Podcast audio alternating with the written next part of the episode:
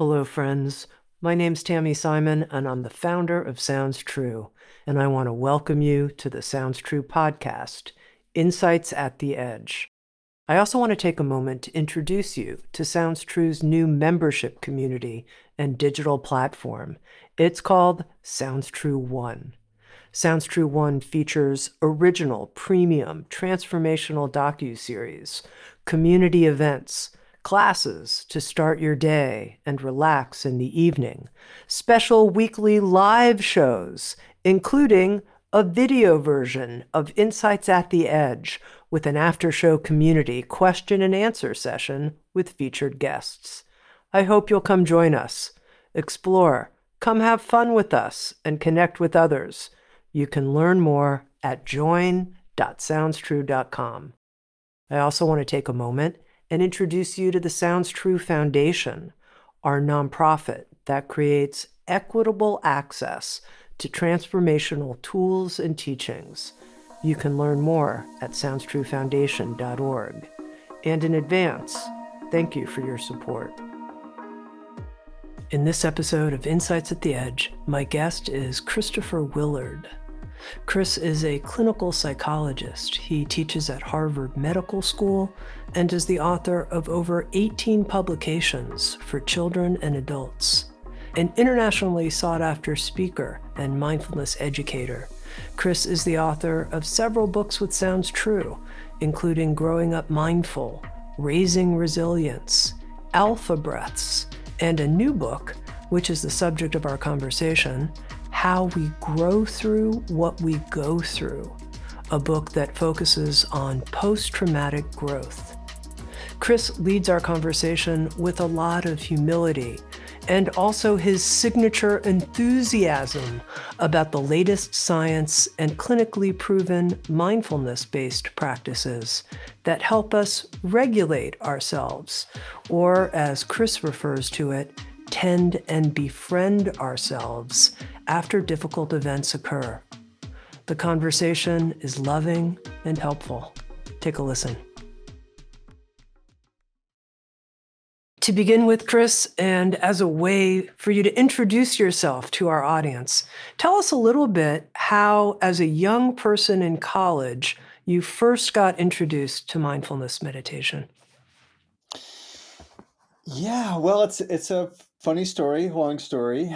Um, the real the real full story is I I'd done a few years at college um, and was struggling a lot with uh, depression, with anxiety, with uh, substance abuse, and um, I basically dropped out of college to I don't know you could say find myself you could say get my shit together depending on what kind of frame you want to put on that um, you know continued to, to spiral downward into into addiction and um, was actually had just gotten kicked out of a, a, halfway house. My parents didn't know what to do with me and they basically dragged me on a retreat with Thich Nhat Hanh um, back in 1998 or 1999 not knowing what else to do with me. And my first few days of sobriety were trying to walk mindfully breathe mindfully um, and um, and and do all that in this this incredible retreat with with Thay, and it was just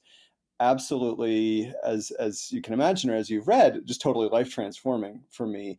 Suddenly, I felt happier. Suddenly, life had meaning. Suddenly, I could see sort of in color and not just in shades of gray. Suddenly, the the, the incredible Thay's teachings around interbeing in particular really um, kind of shook my system and shook my soul to the core and realizing that that every action I took influenced so many other people and vice versa and really wanted to live a more mindful life and being young also like oh my gosh I've got to teach everybody about this right but but first having to get my own kind of uh, kind of uh, act together, I guess, as you'd say. And I, you know, then you know, got sober and got you know other help that I needed and, and things like that. Um, after that retreat. But that's that's how it started, which is which is not a story I've I've shared more publicly until recently. But that's that's really how it started. Yeah. You know, I, I went so far, and I'm going to say this because I think it shows how far you've come and how far the mindfulness practice as an anchor in your life has taken you. But I read online that you were actually a heroin addict at a certain point before discovering mindfulness practice. And I wonder, would you go so far as to say that meditation saved your life? Is it fair to say that? I absolutely would. Um, I was a, a, daily IV heroin user, um, and there was something about these practices that brought a sense of peace in a different way. And then what they brought was a sense of hope that that there could be life without this, that there could be some degree of peace without heroin and without that lifestyle and everything that that went along with it. And and over time, what I found for myself is that that hope with enough practice, with enough other other practices and, and, and recovery meetings and, and support in that way and other people around me, that that hope what happened is it turned into faith and I was like, okay, if I keep sitting, if I keep doing this next right thing, as they say, then actually things will continue to get better. And, and then I had faith that that would continue to happen. And then it started to snowball outward from there. And then discovering more practices beyond just um, Thich Nhat Hanh's um, mindfulness practices, which to me actually have infinite depth, but that also then discovering other ways of practice, other ways of healing for myself were were incredibly transformative. But I, I would absolutely say that these practices changed my life. Ironically, I think one of the things that was interesting, you know, I sort of alluded to this earlier with Thich Nhat Hanh was, you know, sort of thinking about the impact we have and thinking, I was still very sort of like politically minded and social justice minded when I was when I was struggling, but I was like thinking about the way that my addiction and you know buying heroin, you know what that was doing to neighborhoods, what that was doing, you know, I was vegetarian and sort of doing everything right in these other ways, but thinking about the impact ecologically. But I was thinking like this is having an impact across the world, like what I'm doing. This is creating suffering. This is creating child labor. That sounds like kind of a weird abstract, you know, thing that would get one sober, but that was actually really a big part of it was seeing actually the ripple you know, not just on myself and my immediate people who loved me and that I loved, but actually seeing that larger ripple too of this is creating devastation thousands of miles away from me and suffering thousands of miles away from me, as well as to my parents, to my friends, to to myself. Now, you've gone on, Chris, to become a clinical psychologist and you teach at Harvard Medical School. Tell us a little bit uh, about that and how that came to be from what you're describing now, this first introduction to mindfulness meditation. Yeah, not a linear path, um, but uh, but thematically linear, I think. Um, you know getting sober and then and and and kind of pulling myself together and then um, finding what was meaningful to me which really had been two things one writing and creativity and two uh, mindfulness were really what were, were so important to me in contemplative practice and wanting to find a way to share these with other people again sort of like the the you know the the, the fundamentalism of the converted or the zealotry of the converted right? So it's like i gotta teach everyone mindfulness there'll be world peace. And then you know that led to being a teacher for a while and then um, in teaching young people trying to teach young people some of these practices and then from there shifting toward clinical psychology um, writing a, a, a, first book uh, called Child's Mind that that really came out of my doctoral work. I was sort of like, I'm not going to just let my dissertation sit on a bookshelf and collect dust. Dust, and I um, actually got How to Get Your Book Published for Dummies, and I did exactly what it said, and that became Child's Mind. And then suddenly finding myself in the midst of a of a, of a wave. And I think that one can talk about luck, and I think in some ways luck is a is a synonym or even a euphemism sometimes for privilege and there's a lot of that you know i'm a you know like white you know cis male and, and all that that sort of helped me along but that there was also some right place right time there with the explosion of interest in mindfulness um, carrying forward and continuing to in, in, this excitement that i had also um, in terms of then um, having a number of great friends and mentors um, who, who worked at Harvard Medical School, inviting me to work there as well and teach there. And, and it's been just such a such a amazing i don't even want to say roller coaster it's mostly been ups but such a fun ride um, and one that i feel grateful that i'm able to hopefully help other people at the same time yeah. Now, your latest book, uh, I think I lost track a little bit. Is it your 18th or your 19th book? Somewhere in there. Somewhere yeah. in there. Uh, How We Grow Through What We Go Through. And it focuses on post traumatic growth. And of course, we hear a lot about post traumatic stress, unresolved trauma, intergenerational trauma. What is post traumatic growth?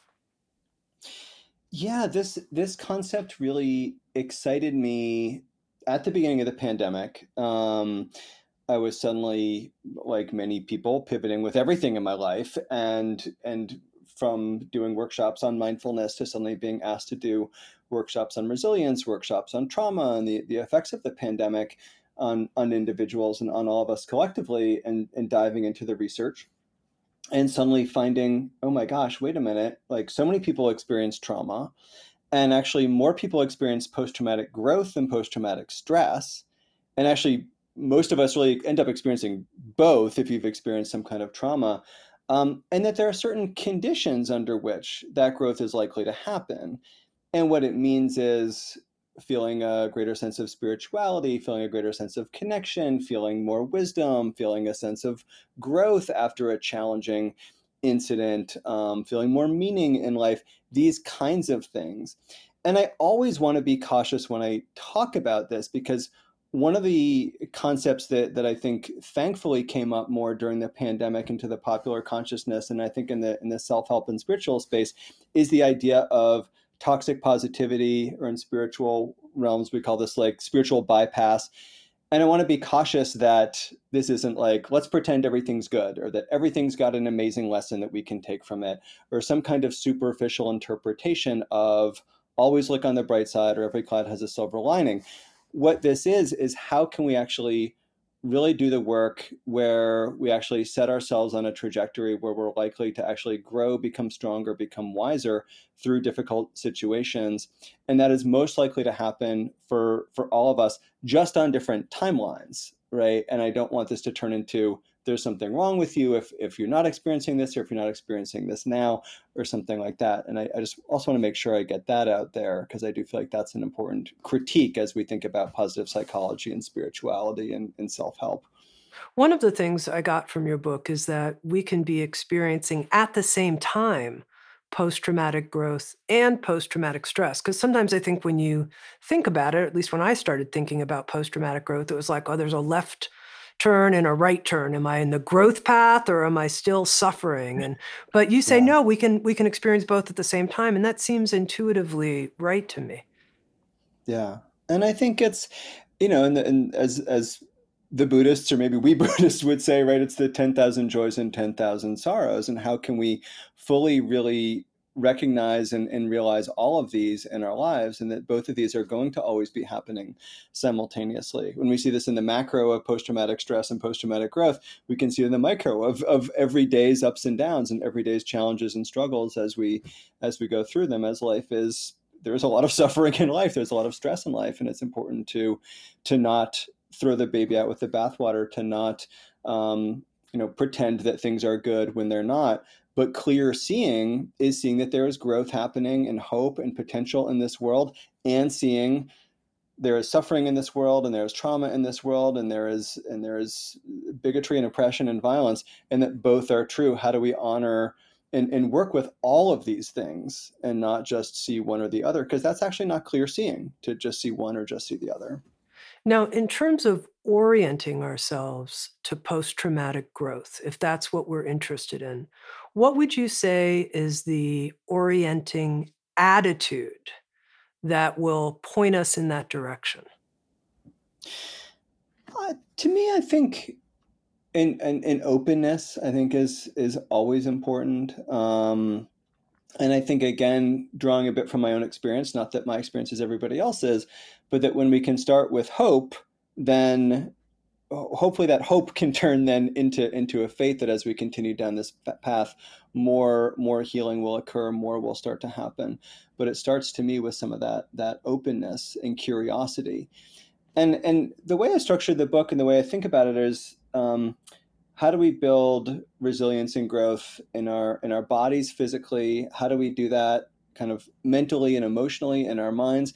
And how do we do that in our relationships both our relationship to ourselves and our relationship to others? Where are ways that we can bring in mindfulness we can bring in contemplative practice compassion and self-compassion to these different domains and then start to uh, grow from from from and through all of those um, aspects and, and domains of our lives in how we grow through what we go through. I notice try to say that 10 times fast. It's not it, no, it's not going to work. But uh, you start with the body and you make a case that it's important that we start with the body. Can you uh, share more about that?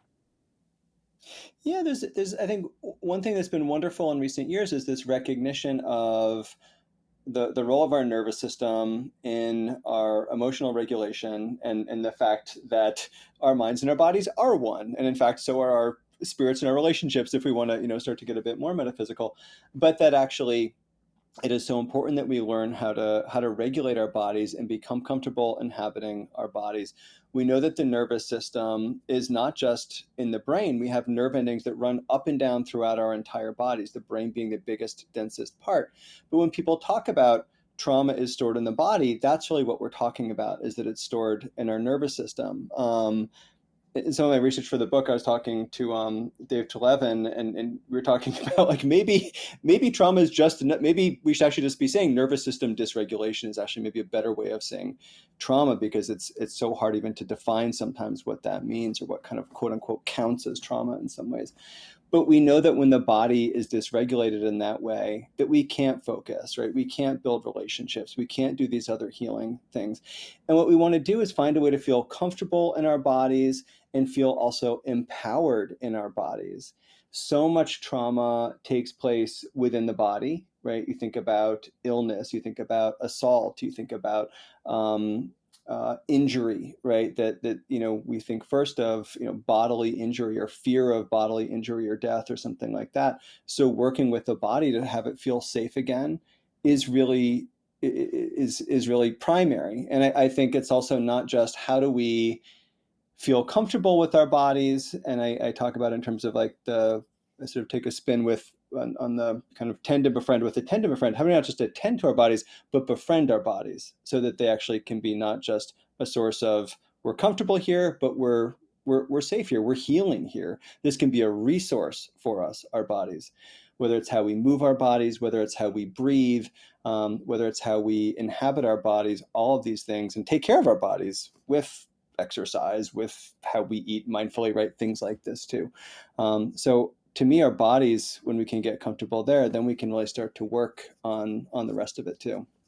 Take this headline, "Tend and Befriend." Beautiful headline, and and tell me more about that. How to live with that kind of relationship with ourself. Yeah, I think about uh, when I when I do talks and workshops, I often talk about, um, and you can kind of look at this and the book. Kind of talks about like whether it's you know polyvagal or whether it's window of tolerance, or all these different models for thinking about dysregulation in the nervous system. But I think about you know when there's a threat, we either go into fight or flight, kind of hyper arousal, or we go into freeze and faint, or freeze and forget it, or whatever kind of hypo arousal. You know, or we can start to attend to what's going on and ultimately befriend and to me that's also going from survival to, to thriving as we go from how do we attend to ourselves to the moment to what's actually happening to show up for it not run away from it not fight it not freeze and faint and kind of wilt in front of it when it's safe to do so right? Because there are situations of course where that is the right response those four f's. And then how do we hopefully at some point the growth to me happens when we learn how to how to befriend ourselves befriend the challenging experience what are the lessons i can draw from it? And i want to again be clear maybe not something right? But hopefully so. And if i get curious about it then i open to to something and that becomes important. So befriending our our experience and befriending ourselves and befriending the world is i think what we all hope that we can do that we can create a safe enough world where we can where we can befriend it. Now, you mentioned nervous system dysregulation could be the word that we use for being in a traumatic situation, state at any given moment, that state.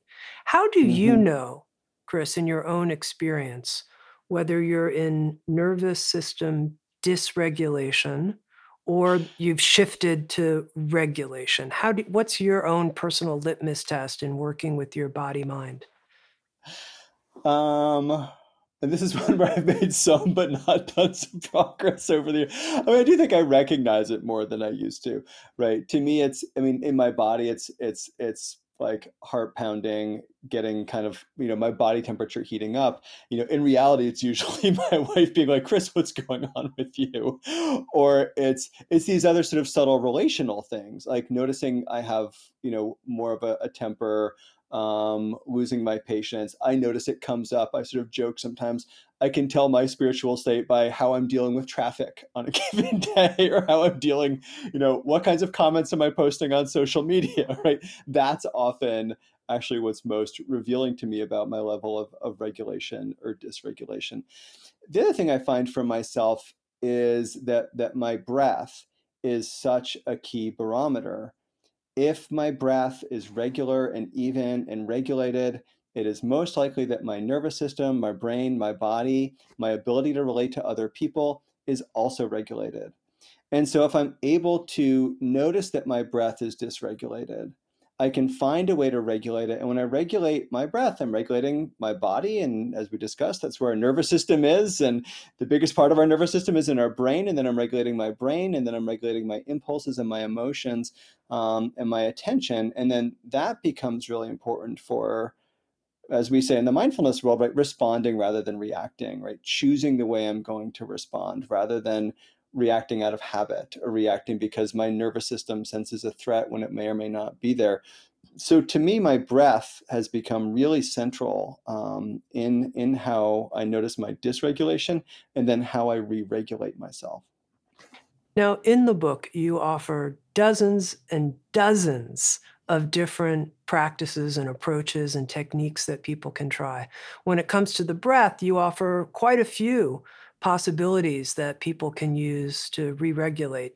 Now, let me ask you what's your go to move when you notice that your breathing is choppy and, you know, it's not the ideal five to six breaths a minute that, that you describe as a state of self regulation? What do you do? What I really love is, and I don't know where I got this, but just, I just call it like stretch my breath, like just gently just nudging, stretching that exhale out a little bit on each breath, not even pushing too hard with with changing it, but first becoming aware of my breath and then just gently stretching that exhale a little bit longer until it starts to settle and then starting to deepen at the same time the inhale and then stretching that exhale and just this just this stretching the breath I think counting can be helpful too and, and things like that. But I really just like this. Okay, just stretch my breath. It just feels sort of to me metaphorically like there's this opening that can occur rather than this constricting. Um, and and we're we're turning toward things and opening to things rather than constricting and turning ourselves off from things. As we open and stretch our breath, we're opening and stretching ourselves in many ways um, to be more accepting and, and open to to the situation at hand and to ourselves and to the the challenges of the world. So I like to just stretch my breath practice. Yeah. Beautiful. Now, you also write about something that you call power postures, that this is uh, an action we can take when we need to feel more resilient in our body. Describe power postures. Yeah, I think uh, you know some folks might be familiar with Amy Cuddy's work, you know, about the the power postures and the way that we stand and hold our bodies um, actually impacts our hormones and impacts our nervous system and impacts the way we perceive ourselves as well as the ways that we're perceived. Her research took a bit of a hit at some point for not being uh, replicable, but then some other people have done some more research looking at this again. And what I think is is really powerful about or, or, for me, what was really transformative about sort of what I think of as fourth wave therapies, which is not about how do you think enough so that you can change how you act, but it's how do you how do you act your way into a new way of thinking and feeling. And so when our breath is dysregulated, we're dysregulated. But if we regulate our breath, we can regulate again our bodies and our and our brains and our emotions. I noticed when I was doing mindful walking or just bringing mindfulness to walking and movement um, when I was leading a workshop once that that my mood impacted definitely how I walked. What I noticed was I looking at the ground, was I looking up? It was affecting how I felt. And then I noticed actually, well, if my mood affects my walk and my posture, then actually, if I reverse that, like what if I change my posture? What if I change the way I walk? It actually does, in turn, actually change how I feel, whether it's changing our, our breath or whether it's changing our walk or even changing our posture. And it's it's actually this really amazing, you know, in a sense, ch- you know, acting our way into a new way of of thinking and feeling. And there's a lot of research on this that as we stand in certain postures, right? Critical feedback tends to roll off of us in different ways.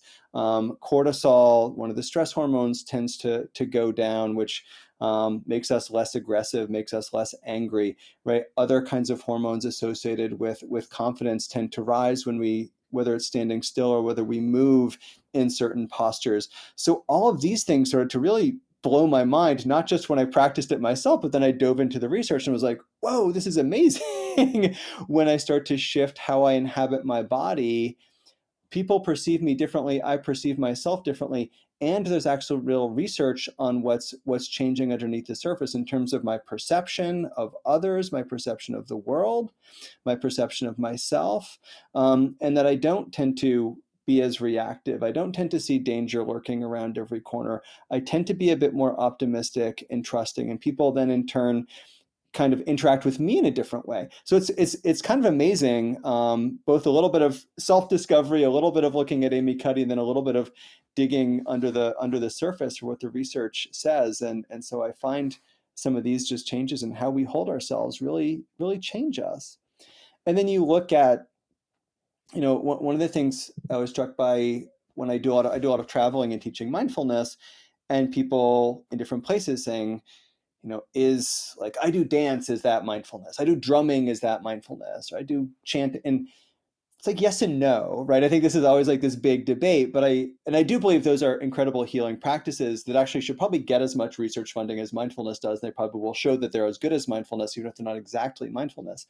But what I do believe is that those are all embodied practices that when you you know do capoeira in Brazil, there's something about the way you're holding your body that's changing um, what's happening in terms of the hormones, in terms of what else is happening in your body. That when you do drumming, you get into a rhythm. That when you when you I mean, we know that when you say the, the the Hail Mary, that your breath changes, you know, into that rate and rhythm that is associated with self-regulation. That when you um, do the Om Padme Padme Om chant, that that also changes your breath rate and rhythm, right? Or that when you walk or dance in certain ways, that all of these embodied practices actually bring us into the state of of regulation with ourselves and they co-regulate us with the other people that we're doing them with because in most other cultures we do things more in community than we do here. I just got way off no no no it's it's interesting but it, it does lead to a question because i have also heard lots of people say you know my gardening is my mindfulness practice let alone my dance practice or my drumming practice. And you were very clear that the benefits of these activities are huge and let's make sure we celebrate them, but that they may or may not be quote unquote mindfulness meditation. What's the not part? How are they not mindfulness meditation that you're trying to point to here? I, mean, I think there's always this tension between you know that that that I find especially having done a lot of work on mindfulness with kids about when are we honoring practices in a in a pure form when are we watering them down and then what's the middle where we're adapting them and we're letting them evolve in other ways which we need to do in order to have practices kind of perpetuate and reach more people. And so i think there's always a tension there. Um, but I, I do think it's important that and i do think gardening can be done in a mindful way. I do think running can be done in a mindful way. Dance can be done in a mindful way. But i also think that those practices they actually contain many other elements that are actually really healing and important that I think as a culture we've decided we're going to study mindfulness and throw our, our weight and our research money behind it. And some of that has to do with what we honor and what we don't honor, what we see, what we don't see, especially when it comes from other cultures, um, then I think we should actually then really look at gardening and what does it do separately and together with mindfulness. We should look at at dance and different forms of dance or different forms of chant, especially from other cultures and marginalized cultures, and see what healing power they they do have. Because I bet that there's really a lot there. Both doing those things, quote unquote, mindfully and separately, I think are both equally important to look at. And I think we'd find amazing results. And not everything has to be mindfulness. I sometimes feel, especially when I was starting out, mindfulness should be perfectly pure and mindfulness is also the only way and it's like actually no there are so many you know what do they say rafts across the river there are so many ways to healing there are so many ways to enlightenment there are so many ways to to feeling better to recovery right not just one and we need to to look at all of them together and we need to look at all of them separately too to see what what's going to be best for who i think that that's really important now before we leave this topic of embodiment and power postures in particular Can you give me an example of a couple of power postures? You know, as we're talking, I've been visualizing you in some kind of John Travolta move or something because I just can't help myself. But I don't know if that's exactly what you're referring to. Right. Well, I mean, I think that there's, you know, the the like the the Rocky posture, which we don't always want to do in public, and the you know, uh, you know, sort of Superman, Wonder Woman that like Amy Cuddy talks about. But I think there's also, you know, when we do, you know, a posture like, you know, upward facing dog or cobra or something like that in yoga or when i actually remember early on in my own journey of of recovery it took me a long time till i started exercising. I was like oh exercising my body feels really good. And one of the things i found so empowering was doing just like lifting weights like over my head and just like this feels so empowering. Me there's something also that feels sort of like you're sort of you know pushing away at something and that feels empowering but that actually that that movement of expansive arms, open chest, that there is also something happening um, at the at the cellular level, at the neural at the nervous system level, and at the hormonal level. Um, so those are a few examples um, of those things. And again, like with movement too.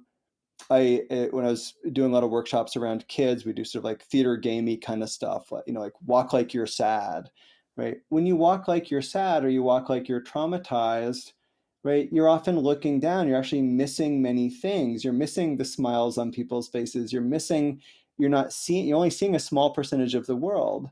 If you walk even just physically holding your body upright and looking up you perceive different you actually literally see different things but you also perceive the world in a different way too.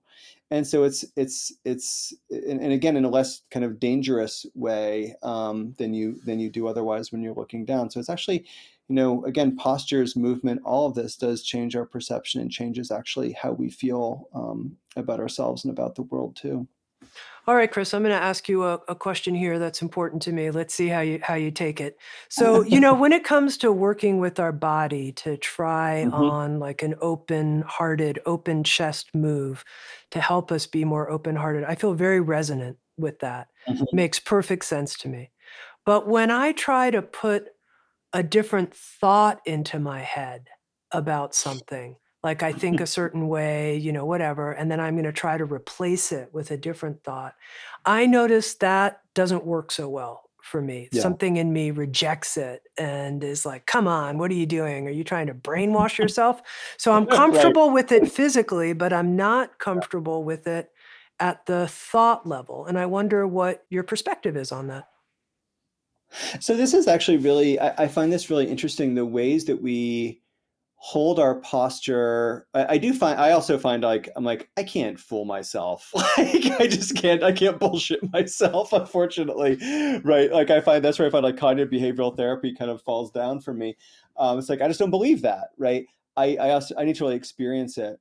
But I, what I found and what I'm looking into actually for yet another book research project kind of thing I'm working on um, in terms of communication and perception um, is the way that we hold our body. Like it is very hard if you are standing upright and confident to feel sad or angry. It is very hard if you're holding your body in a certain way to be to, to be to be angry or resentful. It is also very hard to be happy if you are holding your body in a certain way or to feel confident if you are holding your body in a certain way. So it's actually started to interest me, and again, this is another topic, but but what is um, what is the science of communication how we perceive things um, depending on what's what's happening in our nervous system and in our brain? And so how can we communicate more effectively? But that that's getting a little bit away from it. But i do find that i can't just fool myself into like you know you should be happy right now like that doesn't work for me. But i do find if i'm holding my body in a certain way it is much harder for me to feel down it is much harder for me to feel pessimistic than if i'm holding my body in a different way. And so and then the research actually you know finds this to be true and that doesn't mean you know like smile all the time if you're miserable although Thich Nhat Hanh does say right sometimes your smile is the source of your joy sometimes your joy can be the source of your smile and there's some research behind that too but it does mean that actually we can play with that. When we're feeling down, we can notice our posture, shift our posture, and take a new perspective. So, one thing I do with clients often is they'll talk about maybe a conflict or a challenge they're having in their life, and I'll suggest, you know, embody that. How does that feel right now? And you see them maybe hunched over, you see them maybe clenching their fists in frustration or anger. And then I'll say, you know, try letting go of your fist, try putting your hands over your heart, or opening your body and now think about that same problem or that same conflict. And what arises naturally is often a new perspective. Maybe it's the right one, maybe it's the wrong one, but a new perspective starts to arise. And that's more organic than trying to say to myself, I should see it this way or I should see it that way. Just changing our posture, just changing our bodies we start to see things in new ways we start to come up with new and different kinds of solutions than we may have seen seen before. And often they're more compassionate and often they're more kind of wise in in so many ways. So i find it to be really interesting just to play around with think about this problem in this physical position think about it in that physical position think about it inside think about it outside. When we have a foundation of mindfulness that becomes even more more useful and more powerful. Now under this whole category of attend and befriend ourselves and attend and befriend ourselves in a physical way you know you you write that at one point you discovered food exercise and sleep are actually medicine. And this makes good sense to me.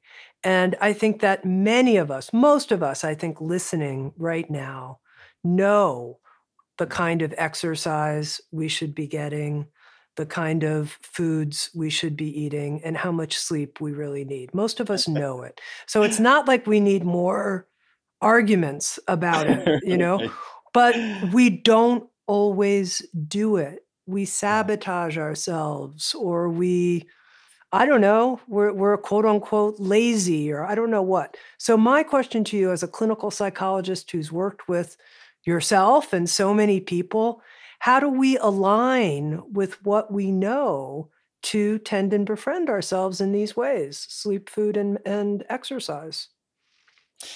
Yeah i think this is this is where i think the through line in the book of self-compassion um, which to me when i discovered self-compassion maybe 10 or 12 years ago felt like sort of like an accelerant for my own mindfulness practice that i could speak to myself in more kind ways and that the research also finds that sticking with new habits when we have a more compassionate inner voice as opposed to a harsher inner voice, we tend to actually stick with those changes and those healthy changes for longer. So, finding ways that we can cultivate that more compassionate inner voice for ourselves, that we, we do fall down and you know, we all have our thing, whether it's we eat too much or sleep not enough or you know or don't go to the gym or you know whatever it might be that we're able to be kind to ourselves and kind of nudge ourselves forward again for the next thing. We know that when we're harsh to ourselves a lot of us have found that has gotten us a lot of success in life but then we end up stuck and we end up buying a book from Sounds True or listening to a, a podcast because something's not working anymore. And it's often because that more critical voice is failing and it's making things worse. So when we can start to cultivate a more compassionate voice with ourselves around motivating ourselves, then I think we can start to make that difference. And it's actually it's it's funny, Tami, that we're talking about this right now. I'm just off the phone, actually, a Zoom call with a client who was feeling that sense of failure. Why don't I exercise? Why don't I get sleep? And really talk and, and why do I talk to myself so in such a nasty way in the mirror? And really starting to shift to how, how do we actually really zoom in and see where progress really is? And we were kind of joking about it. I was actually self disclosing a bit that some of my self-compassion journey has been over these 20 years from you know saying to myself in the mirror you're such an asshole to saying like you're kind of an idiot. It's like sometimes that's all the progress. It's like but that's still progress right? And I, i'm mostly actually nicer to myself than that. But when we actually find a more compassionate voice we actually know that that that it's easier. And when we break things into smaller steps too do you have to eat uh, you know every raisin for you know for 45 minutes to bring more mindful awareness to eating? Like no but you know it's good to do that right when you have the time to do that but we live in the real world. But can you take the first few bites of a meal? Can you think and talk maybe about where the food came from? Do we all have time to you know run a marathon you know no or to do it mindfully certainly not right? But can we get out there and you know get some exercise get into nature just simply notice what's beautiful in our surroundings? Does it have to be perfectly mindful? No but can it be a little bit more mindful as we bring awareness to how does how does you know each day you know look a little bit different? How does each day i noticed this a lot during the pandemic I was taking a lot of walks. It's like, oh, it smells different today. Oh, these trees are in bloom today. They weren't the last time I walked down this street. We can tune in in these small or subtle ways, and it doesn't have to be these big, I'm always mindfully walking or I'm always running a marathon. We can find these little um, bits of progress that maybe we measure with calipers rather than with yardsticks, but that's still really important that we do that because it builds that momentum and that sense of of accomplishment and, and forward movement toward growth. And um, and yet we so often are so self-critical, but that's where working with that critical voice um, can be so important. Now, you, you mentioned self compassion as a kind of accelerant for yourself, accelerator on your own journey. And I found that true for myself and many people.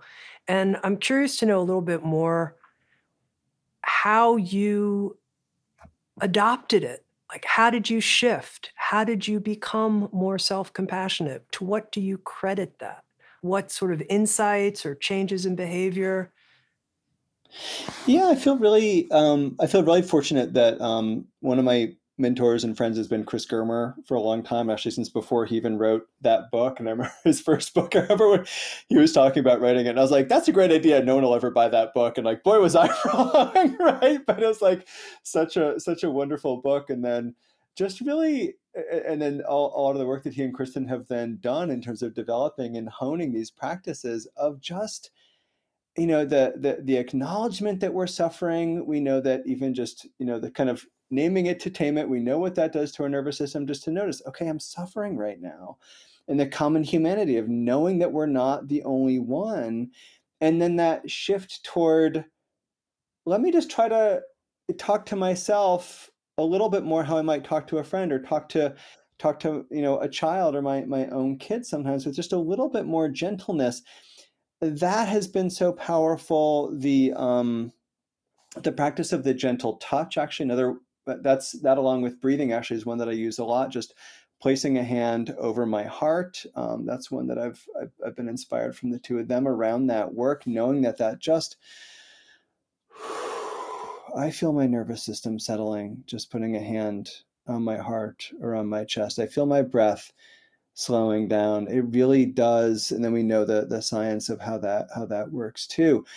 I just find that that is is so helpful and helps me zoom out and and see my larger connection um, in a way that's that's that's helpful to really identify you know my suffering with others rather than comparing it with others um, and comparing myself as as different or less than somehow has been incredibly powerful can you share can you share with people, Chris, the science behind putting our hand on our heart? I mean, this is from someone who teaches at Harvard Medical School. I think a lot of people might think, you know, putting their, your hand on your heart like it's a little corny or something, but there's science behind this. It is, and it is so. It was so hard for me because I'm like so not a corny guy, and I'm so like mind body, like until I read the science, and I'm like, okay, um, but it is like so. What, as I understand it, what really happens is um, actually, I learned this in my my my wife's birthing class or our birthing class, I should say, eight years ago. Um, cortisol and um, oxytocin actually operate on the same receptors in the brain, so that when you have cortisol it, it jams up the receptors that allow oxytocin to flow. Oxytocin, cortisol is the stress hormone, makes us aggressive when combined with testosterone. Oxytocin actually makes us feel safe, and um, it's the love hormone, the attachment hormone, things like that. Um, the reason this has to do with birthing, sorry to take the long way around with this, is that um, you need to feel oxytocin. Oxytocin needs to flow to be able to feel comfortable enough to give birth. Pitocin is artificial oxytocin. So to induce labor, they give women artificial oxytocin, and then their body relaxes and they're able to give birth and feel the sense of connection. So when you're stressed out, that can't happen because it blocks the same receptors. So finding a way to relax through breath work if you're giving birth or through other things like that. When we when we touch our our hearts like this, which is also a very natural thing that we do. When I think about the responses to stress, we have fight or flight, we have attend and befriend. I talk about this as the befriend response. I think often about when I hear, when any of us hear a horrible story or a tragedy, right? We often, the first thing we do, we touch our heart. We, we grasp ourselves like this with, oh my goodness, right? Oh my gosh, right? We we literally touch ourselves when we are touched and moved. And what that's doing is it's a self soothing activity that then actually quiets down the cortisol. So the cortisol then breaks loose, which allows the oxytocin, which lets us to feel safe, to feel attached, to feel connected, um, to feel loving and safe. All of those things starts to flow. So it actually signals ourselves that we are safe when we do this. So as I understand it, that's how the science of that is actually working when we give ourselves a hug, when we place a hand over our heart, um, it also gives us something to, to focus on besides the, the stress. But it's a natural response, right? Just the way fight is a response, flight is a response. Holding our heart is a natural response to, to stress or tragedy, especially when we when we hear it for somebody else. And can we do this to ourselves when we hear a sad story about ourselves, like when we hear a sad story from a friend? Now, Chris, you wrote how we grow through what we go through during the pandemic and also while you were sitting next to your mother's bedside while she was entering and going through the dying process. And here you are, you're writing a book about how to grow through challenging situations. And you're going through one and growing through one while you're writing the book. Tell me what that was like for you. It was not easy. Um, and, you know, to me, writing has always, since I was a little kid, you know, and I don't, I'm not writing the great American novel, but writing has been um, not not an escape from, but an escape into, in some ways, um, you know, the the pain of the world, and, and an escape through it. You know, going going through, deepening, you know, exploring suffering and exploring healing. Um, and you know the the backdrop of the pandemic is actually what started to inspire the book as I started to give asked to give talks on this. And this kind of comes out of sort of like the structure of some of those talks I was doing.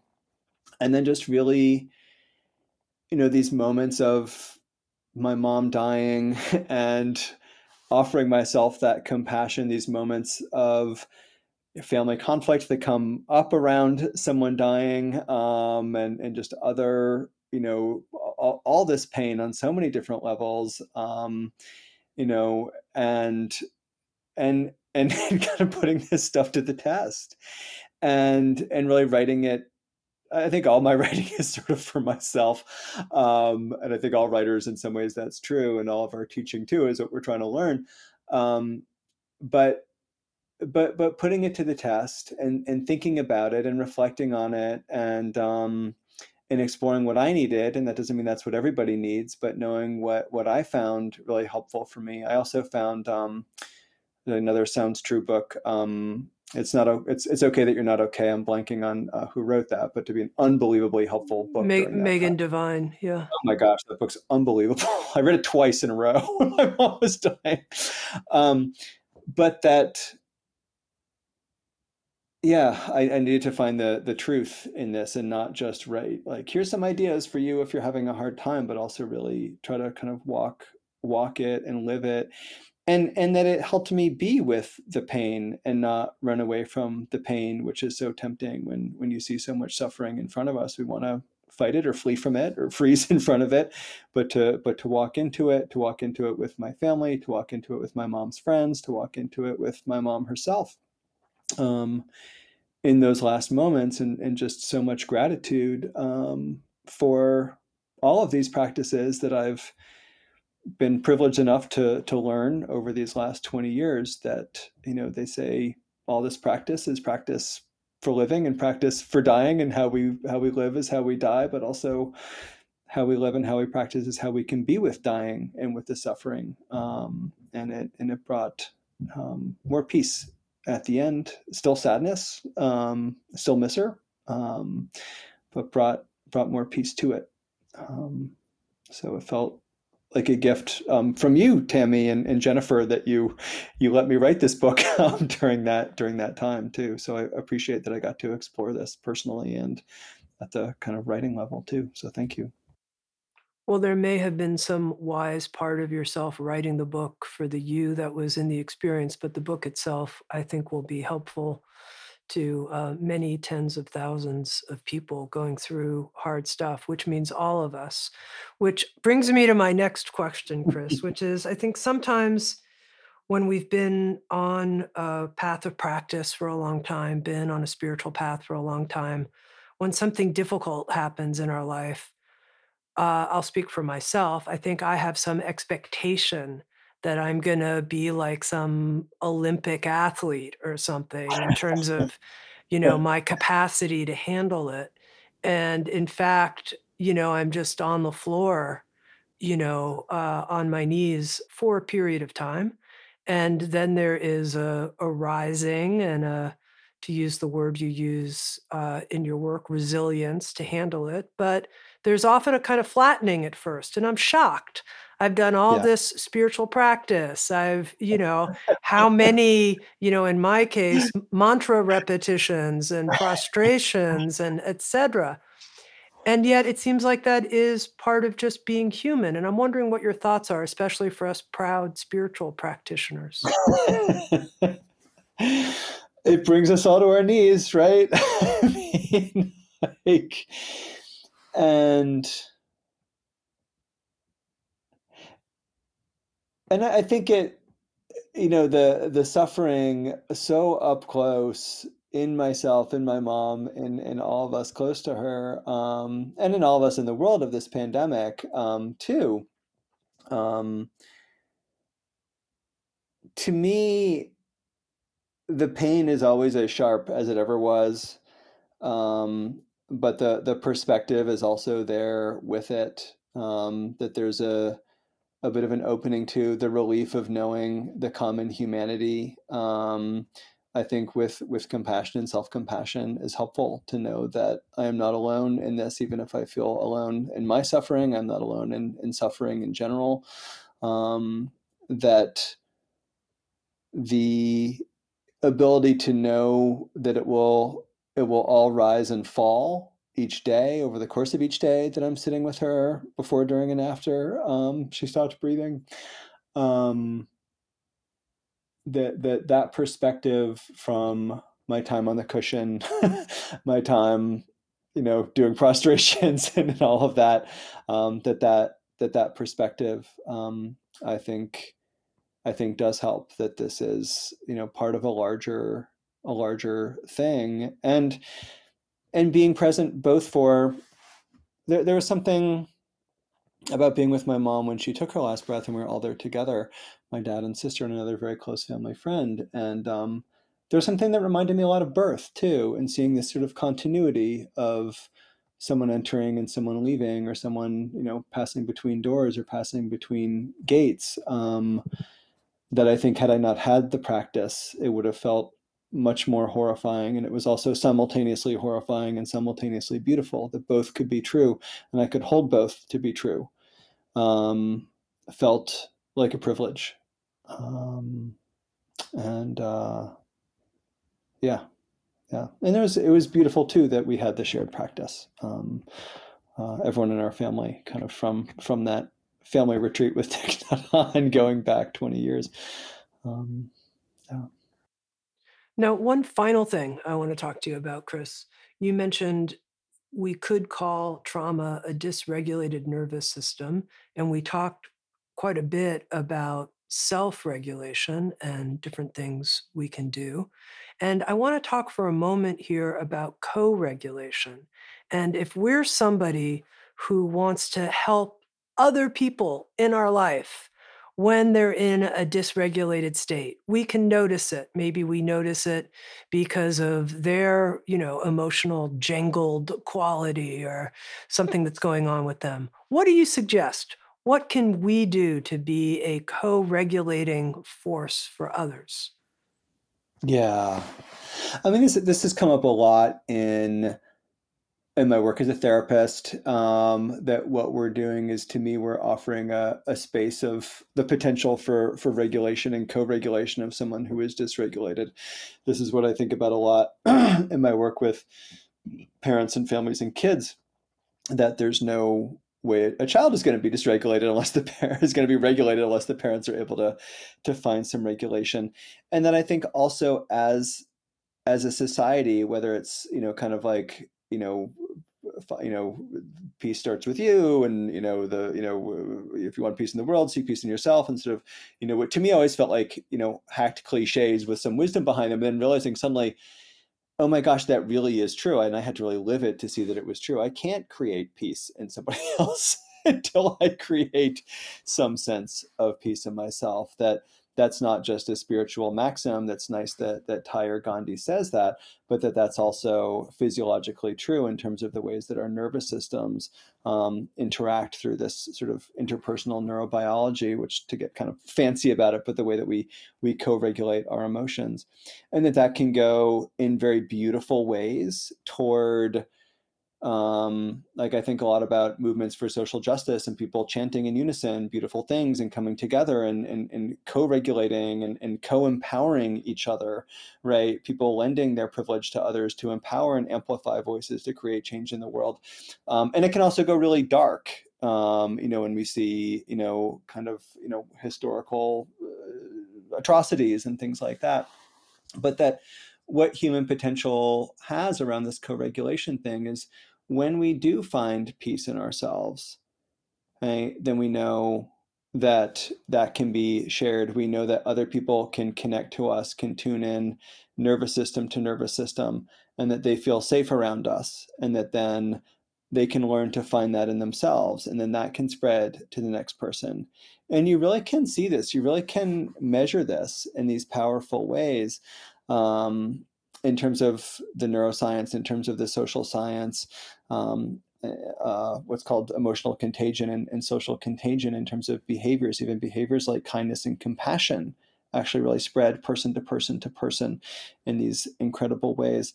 So that as we act, so the world becomes in terms of how we um, present ourselves with the world. That does have an impact on other people. Again, seeing this as a therapist, but also trying to think about this more broadly as a citizen of the world. Um, I feel like this is this is so important, and it's how we heal. Like we we we we we don't heal that much individually. We really do do most of our healing with others, in groups, in relationships, in forming new and healthy attachments that do regulate us, especially if we never had those when we were young or they were disrupted by some kind of trauma in our lives, to find those safe people again to reconnect um, and re-regulate ourselves with becomes becomes so important. Chris, when you say we can measure this positive social contagion factor, what, what did you mean by that, the measuring part? this this like blows my mind. Um, I, I I gave this talk a while ago that I did some writing about. Some of it went into the book about kind of like karma and like is there such thing as karma? Can you measure it? I'm always interested in the science. And it really is like what goes around comes around. Um, uh, these researchers at, at emory and um, yale uh, nick christakis and james fowler they were looking at pro-social behaviors and behavioral contagions. Even if even if you just witness an act of kindness actually you're more likely to do something kind which then three degrees of separation you know like i then you know see someone do something kind and then i let someone go in traffic and they then buy flowers for their husband or wife on the way home and then they then are nicer to the kids and the kid doesn't kick the dog on the way up the stairs. Like it's kind of amazing. like they've actually measured this um, happening. And then it actually does, in a way, come back to us too as we create kind of a, a nicer world. The technical term is downstream or upstream reciprocity. Um, but it's it's it's amazing how actually it, it changes or a person's mood. We've all experienced this, right? Someone you know, walks into a room and they're in a great mood and everyone's mood lifts up. Someone walks into a room in a sour mood or in our own homes, right? Like when I come home grumpy, like that's not great for the kids or anybody else, right? If I come home happy, right, everyone's mood goes up, right? When my son comes home grumpy, right? All of this, we know that um, we're we're not the only one, right? That that our emotional state actually really does resonate on some measurable frequency with other people's, um, and changes actually how they feel. So it's it's it's amazing what we can do when we care for ourselves. We actually do end up caring for other people. I've been speaking with Christopher Willard, so bright eyed and, dare I say, also humble and a real uh, servant of the Dharma. It's so great to talk with you, Chris. Really, really enjoyed it. He's the author, with Sounds True, of a new book, How We Grow Through What We Go Through. And he's also the author of several mindful parenting books with Sounds True, including Raising Resilience and Growing Up Mindful, and a popular series of children's books on Alphabreaths Chris, what a creative and generous soul you are. Great to talk to you. Thank you for having me, Tami. And it's just hearing your voice is like Pavlovian. I just relax like it's the beginning of an old audio tape that I used to listen to years ago. Thank you. And if you'd like to watch Insights at the Edge on video and participate in after the show Q&A conversations with featured presenters and have the chance to ask your questions, come join us on Sounds True One, a new membership community that features premium shows, live classes, and community events. Let's learn and grow together. Come join us at join.soundstrue.com. Sounds True, waking up the world.